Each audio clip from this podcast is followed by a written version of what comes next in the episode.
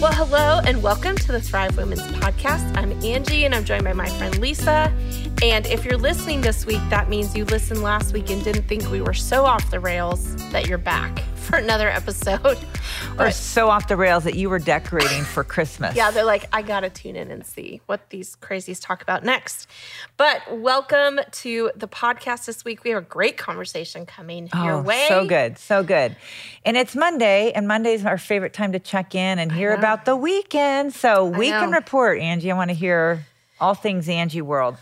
Oh boy. Um, well, we don't have enough time for that. No, just kidding. Um, yes. Okay. This past weekend, uh, I'm a big time list on my calendar. What's the plan? Where's the spreadsheet kind of person? And so, probably like many of you, the next few weeks between Thanksgiving and Christmas are very full. And I have had a habit the past few years of just trying to write it down more, be more intentional, and get things on the calendar. So I have my like little list of things I know have to happen at Christmas. So this weekend I did a, a ton of that, just strategy, gift purchasing, checking off, cleaning. I don't know. Oh, that sounds like it actually sounds like a good time. Now, do you have an app that you use to help you with your lists? Oh my gosh, I actually would love to know if people have found um, an app they love. Uh, Christina on our team that helps make this podcast happen. she and I were sharing a to do app, and then it got bought out by another company. Now we don't like it, so we never we don't share to dos anymore. So Can you digitally cross a line through? no, I have I have three spiral bound notebooks. Okay, that you're old have right school. yeah. Okay, that makes sense. Okay. One for work, one for like creative projects, and one for personal like home stuff like groceries. And this is getting boring, but But not There our conver- go. not our conversation that we had with Erin Clark. We caught up with her during don't a, worry, we don't talk about spiral notebooks with Erin. no, but it was so interesting. They were having a huge storm while we were podcasting. I know. She's Uh, like, well, let's fit it in before we float away. yeah, she said people were in kayaks and we were waiting for the ship to go by, but she made it to um, our conversation. And you are in for a great conversation about all things ministry, motherhood, lists, and, and living with intention. Mm-hmm. Enjoy our conversation with Erin Clark. Well, welcome to the Thrive Women's podcast, Erin. I just said this before, but I really can't believe it's taken us this long to get you on the podcast. we we've seen you so many times, and we love uh, just we do a lot of life, Bayside life with you and your family. But um, And Welcome. Bayside probably feels like they know her because they know her husband so well. That's true. But we're we're gonna get to get to know you really well today. So Yeah, Bayside feels like family to us. So I'm so thankful that you have me today. We're just that family, you know, over the border that keeps making you cross and do all those quarantine and tests and everything. Exactly. It. Trust me. Trust me. We love the sun, so we're Yeah.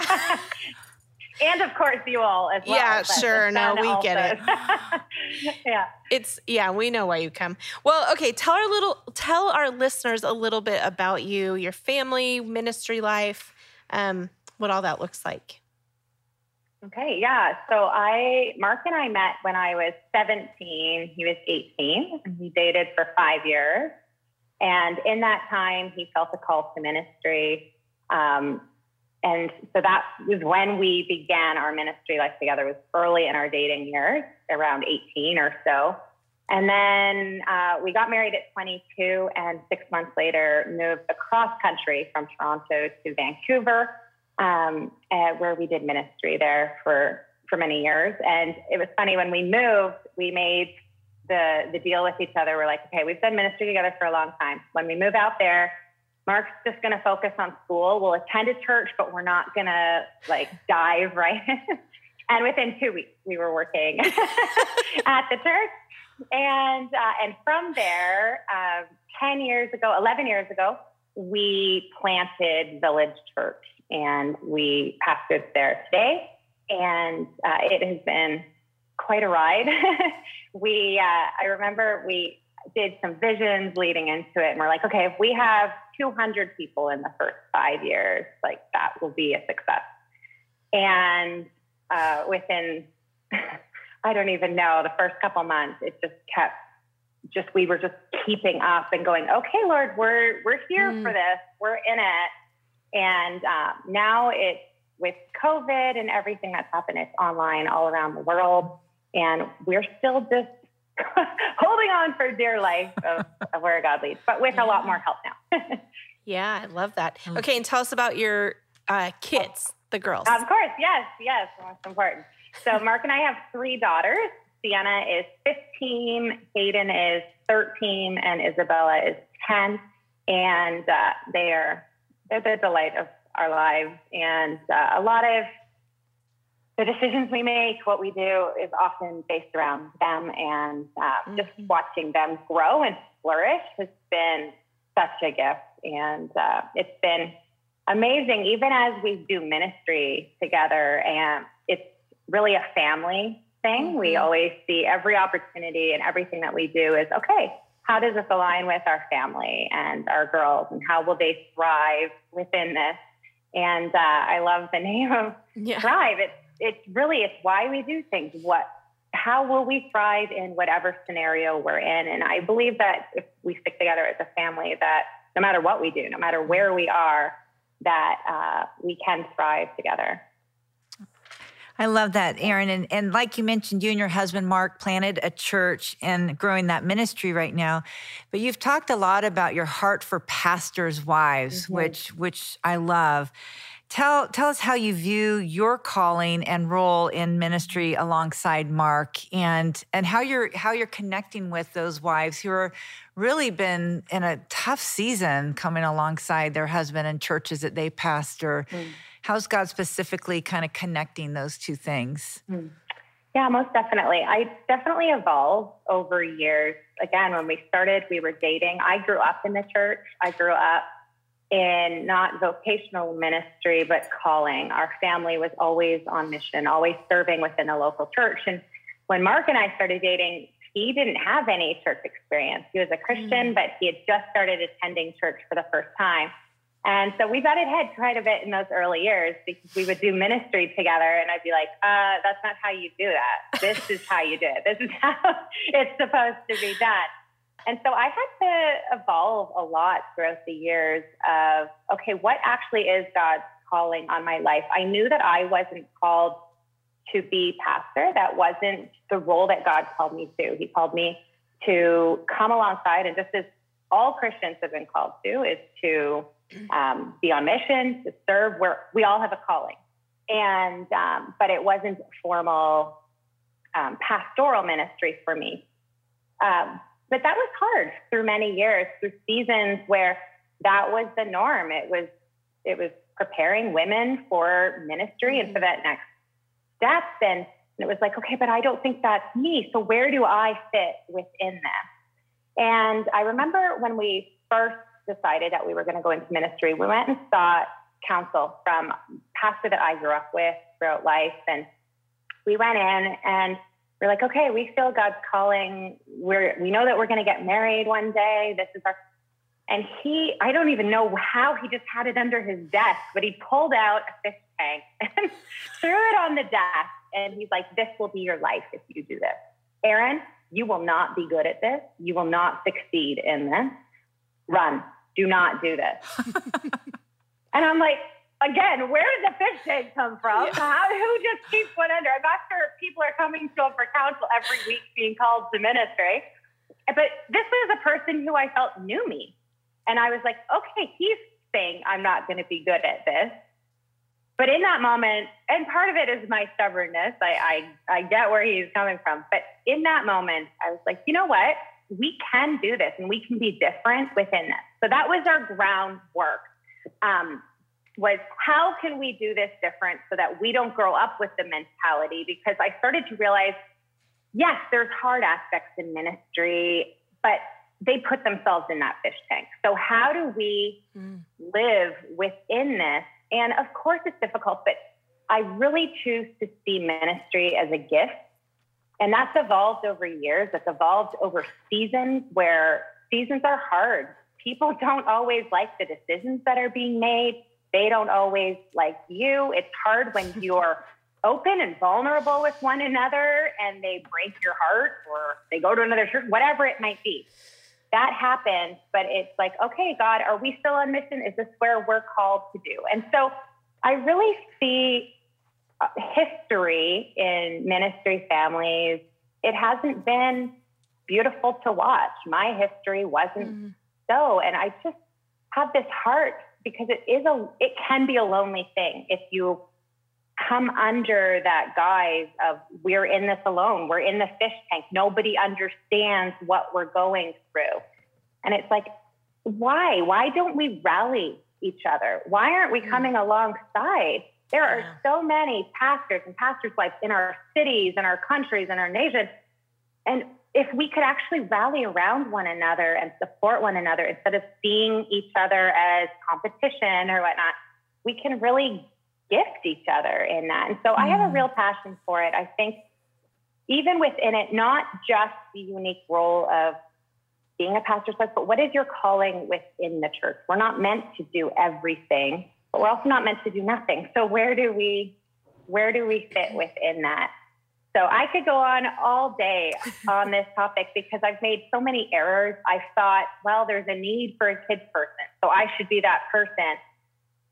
But then I would come home after when we were planting village, and I'd come home utterly exhausted because I just did the same thing Mark did, just on a different level, and I had nothing left for him. Mm. And so we have a lot of scars from those early years of putting the church first over our family, over our kids. Mm. And wow. But God has sustained us, and God has humbled us and shown us, like, no, no, I've given you a whole village around you, and you're not in this alone. So. Yeah. I like how you've talked about your family on mission and you guys doing ministry together. And you really are together in the mm-hmm. life you're living. And I want to talk a little bit about homeschooling, which is a yeah. big part of your story. And I mean, obviously, a big part of your week um, mm-hmm. as you kind of chose that for your family. And that's what you guys are working uh, or what you're doing together. So, just unpack that for us a little bit. How mm-hmm. did you get to that decision to homeschool? How has that served your family as you're on mission together? Yeah, this is definitely really tied into our life and ministry together. Um, we're also we're not a typical fam- ministry family where we're just within the local church. Mark speaks abroad. He um, speaks at conferences or whatnot. So we have this opportunity to travel to do those things. It's not within just our area. And so that took time away. And mm-hmm. we made it a purpose early on that if he traveled, that if I was able to, that I would travel with him. Um, it's just enjoyable for us both, but also um, it helped me to be a part of the ministry. And then, so what happened was, it was probably, gosh, maybe eight years ago now. My kids were in school.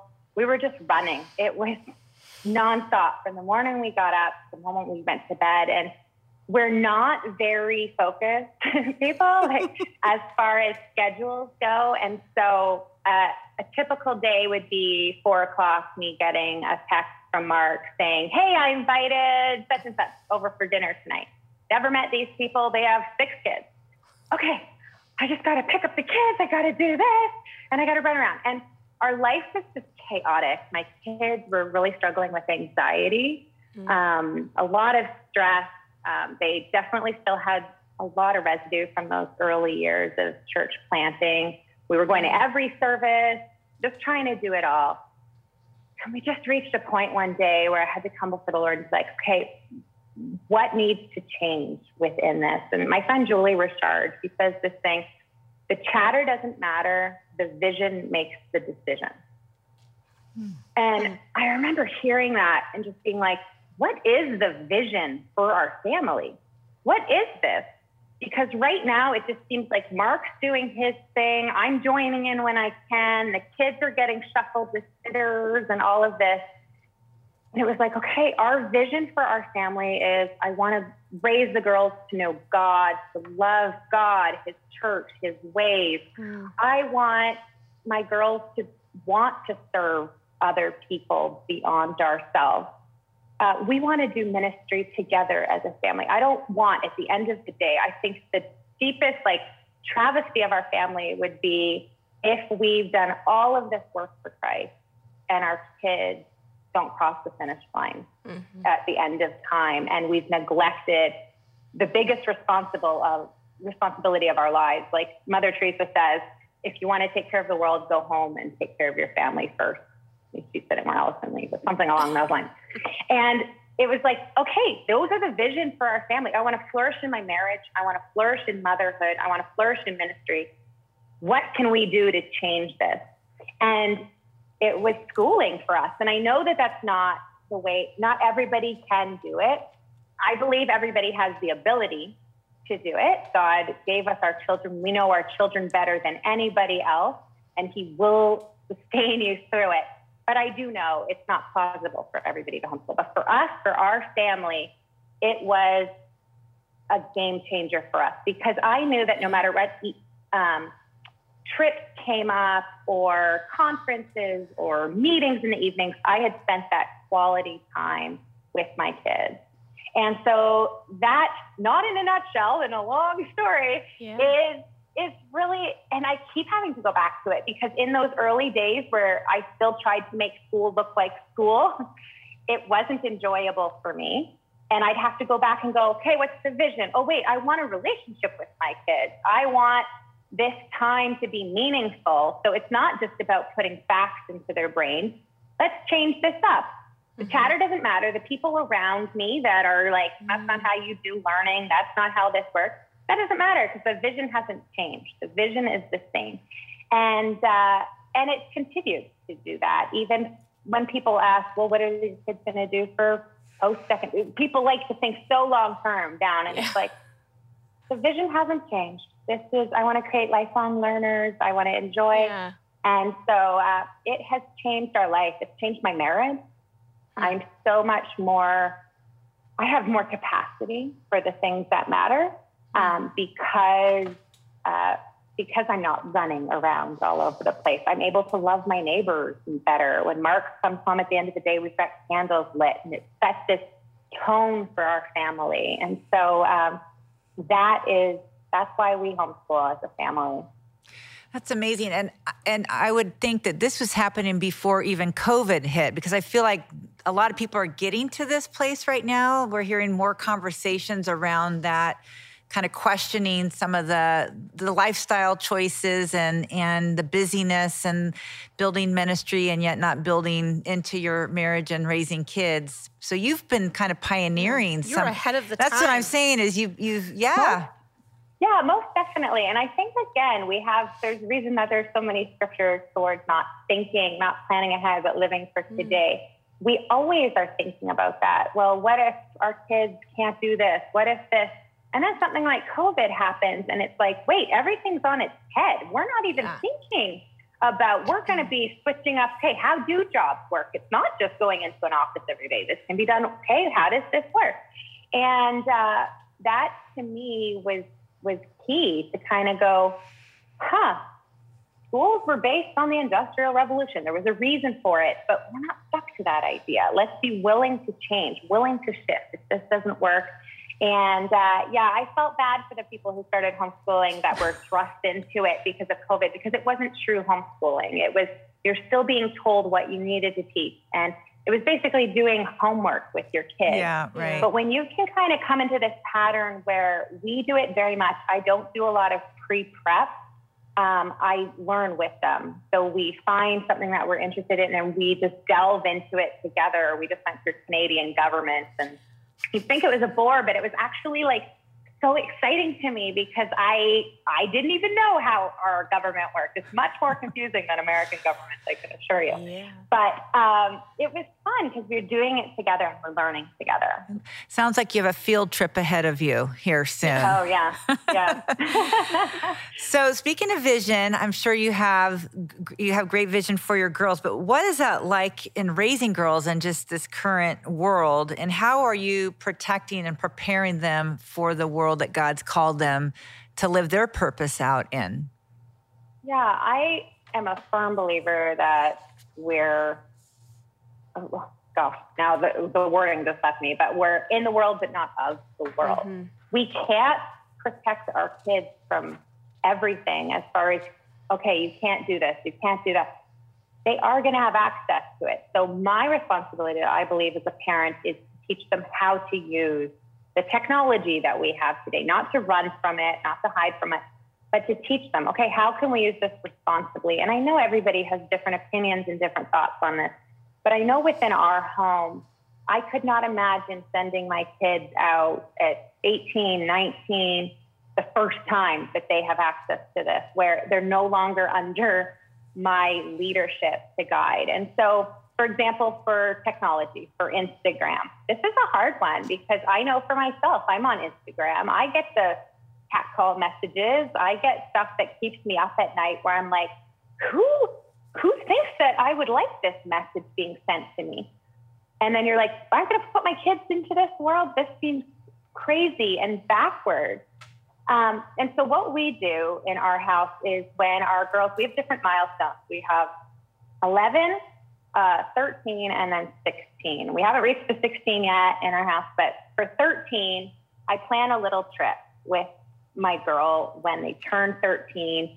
And it doesn't have to be a fancy place. It could be camping if that's your thing. But I do I tailor it to their interests. And um, my oldest, I point and we went to New York because she loves theater and music. My next daughter hates the city, and that would be uh, terrible to take her to a city. And we went horseback riding in Alberta. And this time is a time where it's just her and I, and we're talking about technology, about because 13, even based on Instagram and all these places, 13 is their minimum point. And yeah. so if a company is saying that, it's like, okay, that's the baseline for us. It's actually illegal to do it before, honey. So we wait until all their friends have it. And, and so we take them and we talk about technology. We talk about beauty. We talk about boys. We talk about all the things that they're coming into that next season hmm. in. The 13 to 16 mark is a time. So we talk about all these things, and that's when they get to start their Instagram account. We talk about, okay, what is the point? What's the purpose of your Instagram account? My oldest is music, my next is talking about how can we be a light to the world. And we talk about the importance of everything that's on the internet is on it forever. Um, what we say, it's easy to hide behind a screen. People can be mean. And also opening them up to the fact that you'll now see what people think of your father, what people think of village, and it will change your minds on things, on yeah. how and and so we introduced them to it in that way, and uh, it's a private account and it's on my phone. And so she actually, mm-hmm. at this point, uh, my 13 year old, we just did it, and she has to come to my phone to use it. And then as time goes on, it will go onto her phone, but they still remain the account still remains. So I can always go on and check if I don't check their personal messages, but I can see what's happening. And so it's allowing them to go, but still you're in with arms reach. So it's like letting your kids play in front of mm. your yard, but you're there to catch them if they're going on the road. Mm. And it doesn't, it's not safe. The internet isn't safe. We know that, but it's okay. How can we guide you within this? Because you will see stuff. So there's good pictures, bad pictures. There's different books and resources that can help. Never stop having the conversation with your kids. And another way that we do this is I'm very open with my girls. Uh, they know that I'm honest with them, even if it's uncomfortable at times. Um, I will always answer them exactly. I'll never beat around the bush and be like, well, well, just wait till you're older. It's like, no, if they ask the question, there's a reason they're asking it. And I want them to know that above everybody else, I'm a trusted resource to come to because they won't always come to me. I get that. And so preparing them to ask the questions, preparing them, I don't want my kids to just act a certain way. I want their heart to actually feel it and believe it. I want them to be going to the God of the universe for their concerns when they're sad, um, not to just band aid them, but so teaching them how to have a solid relationship. So it's it's really hard. It's a lot of prayer.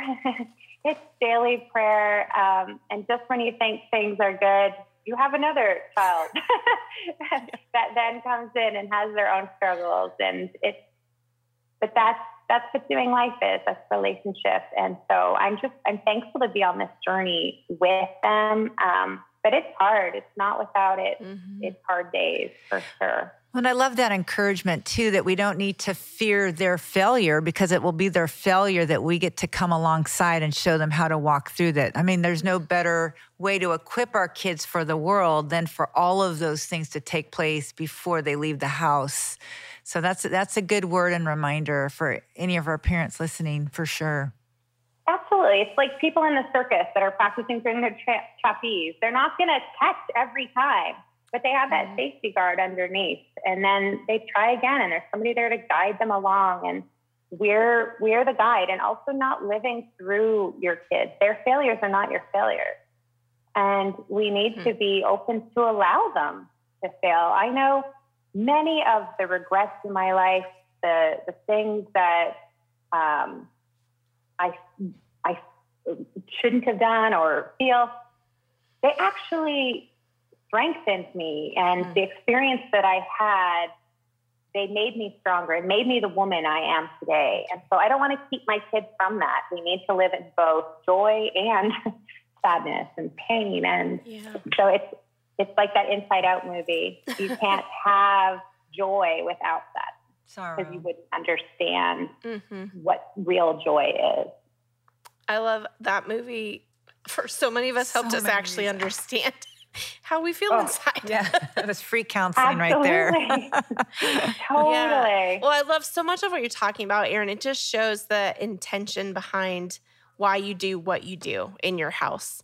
And mm-hmm. so I'm I'm thinking now like even for myself, I don't have kids in my house that I'm trying to walk through this with, but even for myself, okay, the Christmas season is coming. I feel like I really need to think through how am I going to live this season? And um, mm-hmm. I was just curious, you know, we're thinking about talking with you, and I'm like, oh, I want to ask her about this season. Like, what do you guys do in your family? Um, what do you start doing, or what do you stop doing just mm-hmm. to live this season with um, intention and to not get to the end of it and feel like, whoa. yeah, right, right. there that Absolutely. went. Yeah. So I don't know if you guys have anything you're talking about or how you Yeah, absolutely. We had so many years that we would come into Christmas and everybody would be sick. At least one or two of the kids would be laid out on Christmas because we had done so much. Yeah. And again, with homeschooling, it's helped us to minimize, but life is still busy. We have Christmas parties constantly hosted out of our house, and there's a lot happening. And so, what we do is, and I know this is tricky with American Thanksgiving, most people like to wait until it's over, but yeah. I like to set up for Christmas early. And so, in our house, uh, we're actually already set for Christmas. I love it. So that, that right? I know it's backwards. I know most of No, Erin, I will just tell you um, down here, down here, I don't know, in the States, it's like people I think Thanksgiving is just going to be a little intermission in Christmas season. Okay. Like it's okay. Up. We're going. We're decorated okay. at Bayside. And I love that. Okay, good. Okay, yeah. I love that because there is something so beautiful, beautiful, beautiful, beautiful about the Christmas season where within the house, right when you put up those lights and the candles are lit, it's already darker outside to begin with. Something happens and just a peace washes over it instantly. Mm. And so I want to draw this season out as long as possible, but I'm also the person that like the day after Christmas. but on the on the prep side, where so that portion is done. So then we can just enjoy the season. Our house is ready for it. You have to do your deep clean to get in. You're ready. Um, another uh, thing that we do to kind of market is December 1st, we start our hot chocolate bar. And it's, it's just evolved over time, but people like love coming over. All the kids' friends get so excited because they know okay, the hot chocolate bar is open. And it's just a never ending hot chocolate bar. It's always filled. And they can go at it whenever they want. It's just full of Christmas special things. It's very festive. That's kind of a kickoff of, okay, is this is this is the Christmas season starting for us. So it doesn't take much. These aren't big things that we do, but it's these little things that are when we're intentional in the little things, it builds this nostalgia within our kids, within ourselves. It's like the pumpkin spice latte or the eggnog latte. It's like it's this marker for you of a moment in time. And so, as many times as we can create these feelings of like love and safety within our homes, it's going to bond our kids, our spouse with one another even more of like, oh, I like this place. Mm-hmm. Um, and so even the decorations, I am uh, like, we have a lot of trees in our house and stuff. I'm pretty hardcore. But I was just at the dollar store the other day and it doesn't take a lot. Like the dollar store is full of, if you're on a low budget, you can get decor, let the kids decorate their rooms for it. And basically, you can never have too much Christmas in our house. And then on the practical side, as far as our schooling goes, we will probably only make it um, a couple weeks into December. And then it's just time to be thinking about the neighbors, about baking together. We already got our neighbors' gifts. So it's as much thinking ahead and planning ahead as possible. Mm-hmm. Uh, they're wrapped and under the tree so that that's not just the last minute. I want it to be a meaningful and then we sit down. Just last week, I sat down with my calendar and the family, and I'm like, okay, what are our top priorities for this season? Who is it that we want to connect with? Um, here are the Christmas parties that are going to be hosted at our house, the small groups that'll be hosted.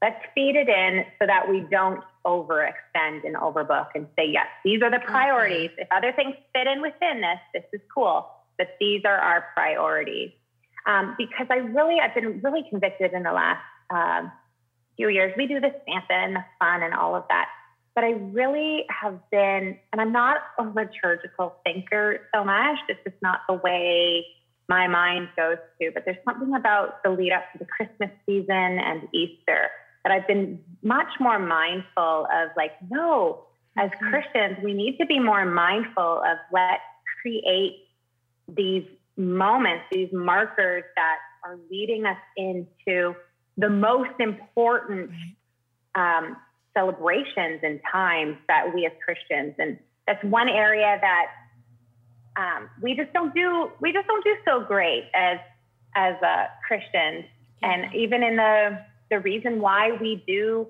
the special milestones with the girls, it's it's creating those moments that are pointers to what's to come. And so um, candles are huge in our house. There's always candles lit.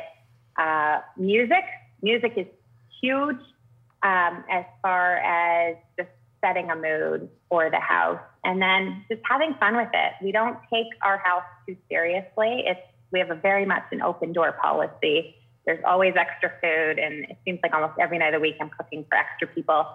Um, but it makes it fun and we have the capacity for it because of the other decisions that we've made in life yeah. so so make your priority list figure out okay this it. is what's important and everything else is is extra and it is tricky within ministry i know bayside you guys do events well you guys are hardcore and that does take time that mm-hmm. takes time away from your your home schedules and all of that. And another thing for ministry families, um, as I speak to uh, pastors' wives, which I had to realize early on, is the church life within the December months are busy. They're crazy. And I would come into Christmas Day, and Mark would have preached all day on Christmas Eve, and the kids were young, and I was starting to resent um, church around that time where uh, I was taking care of all the kids, all the Christmas stuff, all of that. And then he would just show up tired on Christmas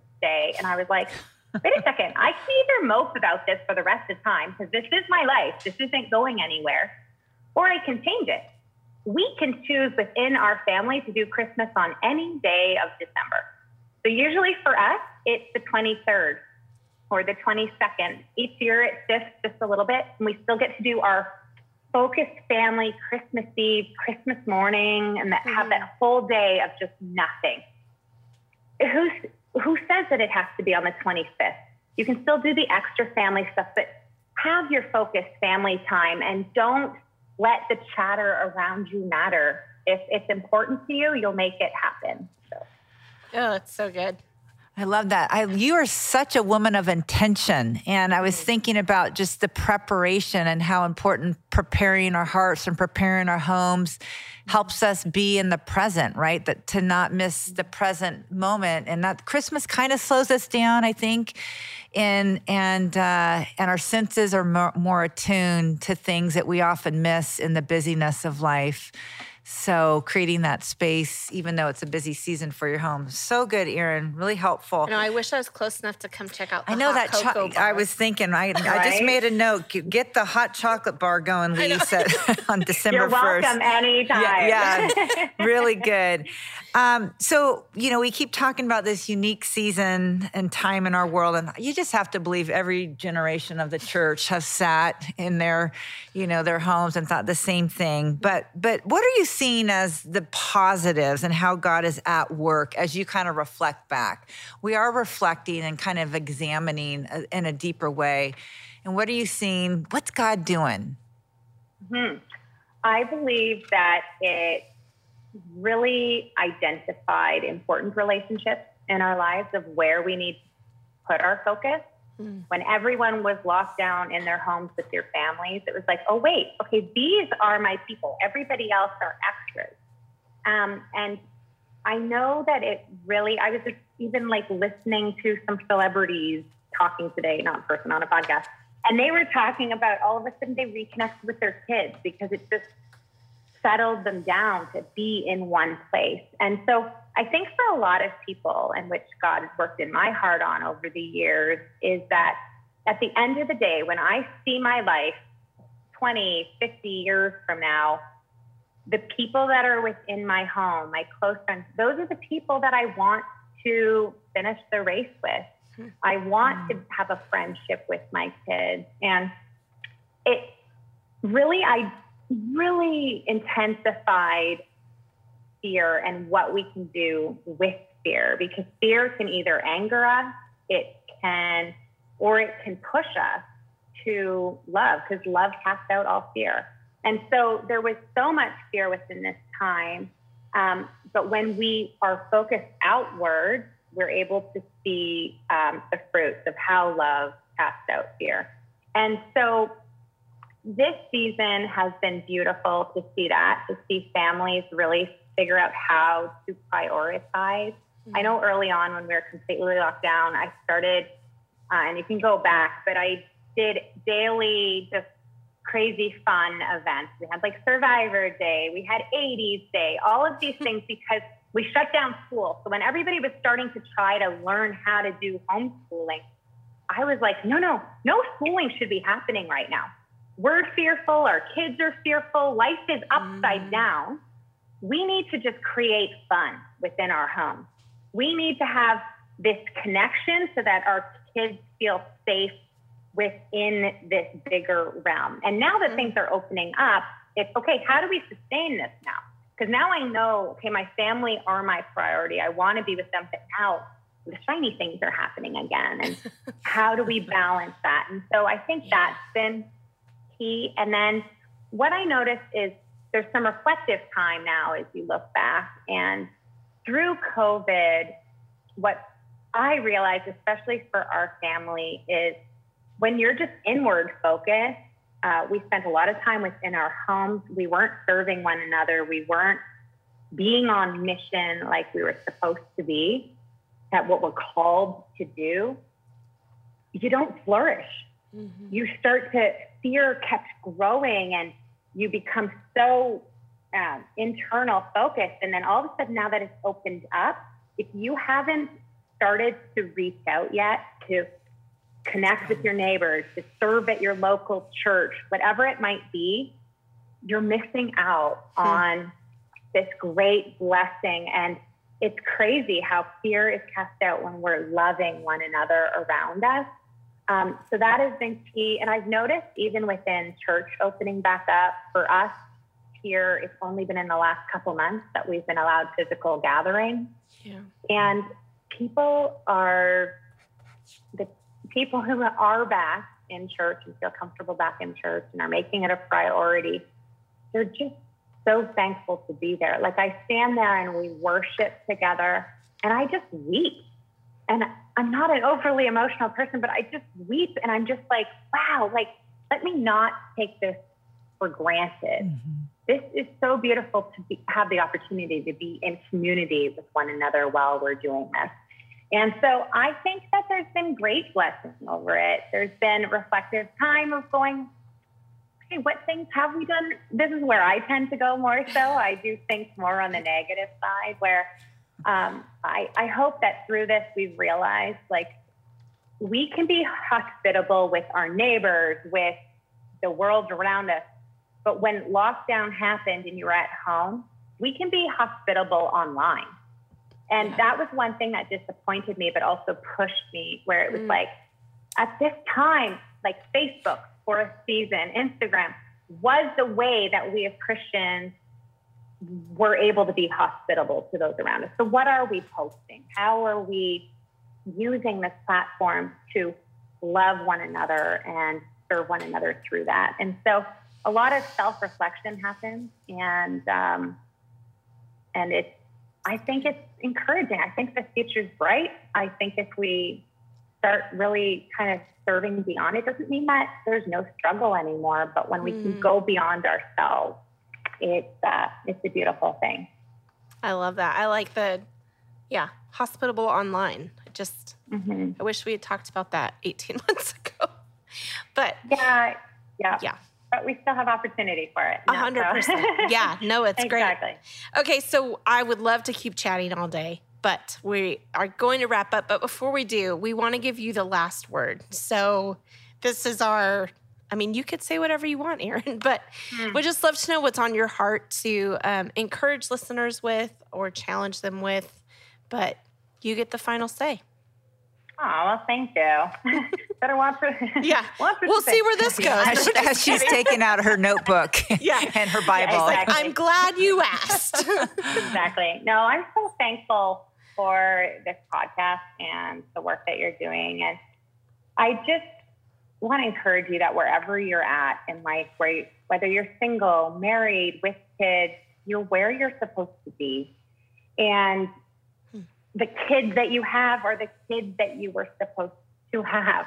and um, I know I grew up, and this could be its own podcast, but I grew up with crippling, crippling fear. And it wasn't until I was 24 that God healed me from that. And I always reflect and think on, and even as this, with what I was just sharing about love and fear, uh, Philippians 4, 6 to 8 is like an anthem to me. And uh, I'm just going to read it um, do not be anxious about anything, but in everything by prayer and supplication with thanksgiving, let your requests be made known to God, and the peace of God, which surpasses all understanding, will guard your heart and minds in Christ Jesus. And so he tells us, don't be anxious about everything, have thanksgiving. But then what I'm thankful for is he doesn't just leave it with what not to think about. He then tells us, finally, brothers, whatever is true, whatever is honorable, whatever is just, whatever is pure, whatever is lovely, whatever is commendable. If there's any excellence, if there's anything worthy of praise, think about these things. And I just, it's such an encouragement to me. And we're still in such unknown times and we're trying to not be anxious to give our request to God. But then he says, wait, wait, I'm also giving you what you need to fill you back up. So think on what's true, think on what's noble. And I just really feel like that fits with our um, intentionality and being focused because uh, we can either fill our minds and our hearts with um, the anxiousness of how are our kids doing in life? How is our marriage? Um, am I a good friend? Am I enough? Am I not enough? All those questions that we continue to ask ourselves over and over. And God says, no, no, no. I want you to think about the things that are pure and lovely. Mm. You are enough. You're not too much. You are a good friend. You are the exact mother that your kids are supposed to have. This is the marriage that I put you in. So work on it. It mm. will flourish. And I just want to encourage you today to think on these things, not just to will our anxiousness away, but to go, okay, mm. Let me think on what is just and what is right. God has made me the person I am to be, and I don't need to fit a mold. I don't need to be the pastor's wife that this person is. I don't need to fill every role within the church. I am where I'm supposed to be, and I'm going to serve well, and I'm going to serve from the fountain that God gives me because I'm filling myself up with His truths and His words. And so, um, thank you. Thank you for having me today. Thank you for listening. And I just trust that this will be an encouragement to you as we just try to stumble our way through life and do the best we can with the time that we're given. We have a very, very short amount of time in the grand scheme of things. That's and I right. just want every moment to matter and have a purpose.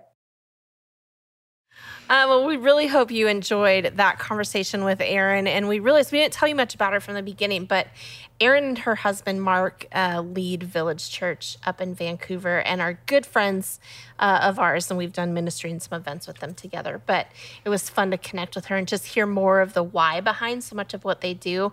But I'll tell you what, I'm ready to order the poster, the t shirt, whatever it is that she kept talking about. Just that quote her friend told her the chatter doesn't matter, the vision makes a decision, I think is really brilliant and so many places where I know I feel like I get stuck in a decision because you kind of worry too much about how it might look or what people might say or how's it going to come across. And I don't know. I'm super inspired to just. Well, you also, I mean, we just talked about how you spent your weekend, you know, making lists, and, and you live with a lot of intention. What a, what but, a rager of a weekend. but, you know, for me, sometimes I'm such a free spirit, and like sometimes I feel limited by, mm. you know, putting some of those parameters and boundaries and that there's not enough of like opportunity to change and to be flexible mm-hmm. but what i'm realizing not just through this conversation but that that actually that intentionality creates more freedom mm-hmm. and she really articulated that well um, really well in a way that i haven't thought about but i will tell you the hot chocolate bar I, I mean I think it, it shows us just how easy it is to be hospitable mm-hmm. and to create some of those Chris, Christmas traditions and memories, regardless of whether you have kids or not. I right. mean, a lot of times we think of traditions of homes with kids, but so many, and, and we're empty nesting yep. and you don't have kids. You, we can still bring those traditions yep. into our home. Well, I think it goes back to her point make a priority list. If, I mean, I'm going to be honest, well, this is a longer story, but uh, I come from a family that really values Christmas cookies. and so I always thought in my like two or three days off in December, I had to spend a whole day making Christmas cookies. And then finally, one year, I was like, why am I doing that? It's not a priority for me. Also, because I know I'll fly home and my mom's already made them, but it wore me out. It wasn't life giving. I was like, no, I'm not doing this anymore. So I cut out Christmas cookie day, and on my priority, it just wasn't a priority for me because I, yeah, just for me. So I think it's just kind of thinking through all those things. Really, decision. really good. And then also, I mean, it helps because I know my mom will make them. Yeah, she can't get off the hook. Right, right. She's listening to this, and we'll yeah. hear it. you are you do a lot, little bit more store bought than you used to. Hey, it's great. I know. That's good. That's freedom right there. there this was thoughtful. I mean, I'm I'm walking away. I'm going to I think I know how I'm spending this weekend. Well, yeah, Thanksgiving's coming. Well, no lists. I'm going to do lists, and list, I'm going to get my chocolate bar and oh, yeah. live intentionally. We should probably test it out this week. That's so good. All right, we've talked long enough, but we really hope that you guys have enjoyed this episode. Hope that you're excited about Thanksgiving next week and all the things coming up. Um, if you thought of someone that you thought could use this conversation, make sure you share it, like it, and subscribe. It really helps us in the world of podcasts to make sure people keep hearing this content and are encouraged by it. So, have a great day, and we will see you next week. Bye.